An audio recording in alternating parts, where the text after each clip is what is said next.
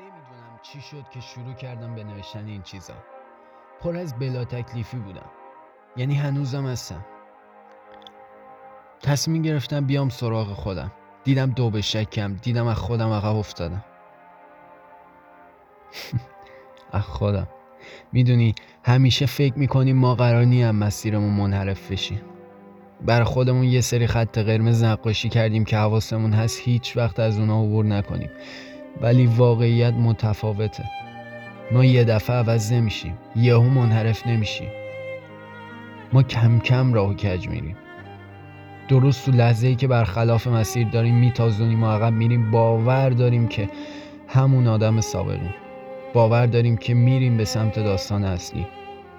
اینه که چنگ میندازه به روحم. بالاخره رسیدم. انگار از من قایم شده بودن. کسی نبود. هرچی گشتم کسی رو پیدا نکردم. هاج و واج منتظر. منتظر یه اتفاق منتظر اون. چه می‌دونم؟ هر چقدر بیشتر تو لباسام سنگر می‌گرفتم سرما سوز شلاقش رو بیشتر می‌کرد. نصف صورتم و پشت شال سفیدم پنهان کردم تا کمترش کنم سوز سرما رو. آبی آسمون جاشو به سیاهی داده بود. تاریک! ما حاضر ستاره اما پشت ابر.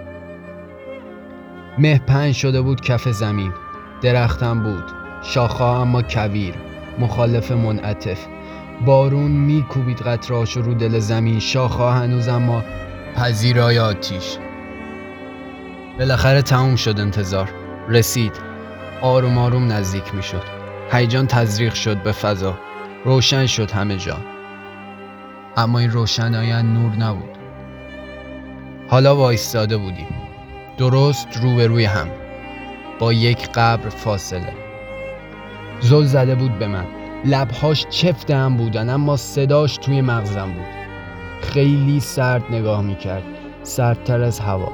تکرار می‌کرد تکرار می‌کرد. مدام تکرار می‌کرد. تو بی اهمیتی تو بی ارزشی. هیچ کس برای تو اهمیت قائل نمیشه. هیچ کس. حرفش رک بود و تر. البته صادقانه نیست. راست می‌گفت ما برای هیچ کس هیچ اهمیتی نداریم.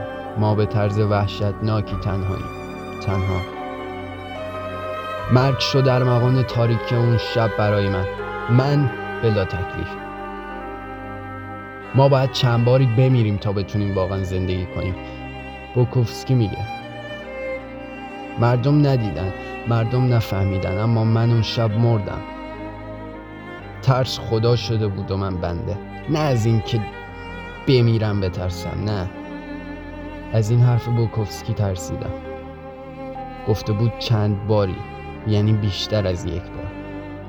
واقعا قرار بود دوباره و دوباره اتفاق بیفته. پدرم پدرم ابراهیم نبودم ما قربانی شدم. بریدند بریده شدم مزخرف بود وعده چاقوی کند. تیز بود و برنده بریدند بریده شدم. تو کشتی نجات بودی اما نپرس. نمی‌دونم نمی‌دونم چرا من پسر نوح بودن رو انتخاب کردم. موسا نبودم. شهامت من کافی نبود. نتونستم دل به دریا بزنم. دریا خشکش نزد. من غرق شدم غرق شدم. غرق تو افکار خودم. دستش رو تکون داد روی صورتم. به خودم اومدم. آشنا بودم و ناشناخته. شیطان. زشت نبود تاریک نبود به رنگ سرخ نبود یا حتی وحشتناک. شاخ و دم نداشت زیبا بود. چشماش میخکوبت می‌کرد. لطیف بود. یک کلام. دوست داشتنی. و این حس شد شروع انقلاب زندگی من.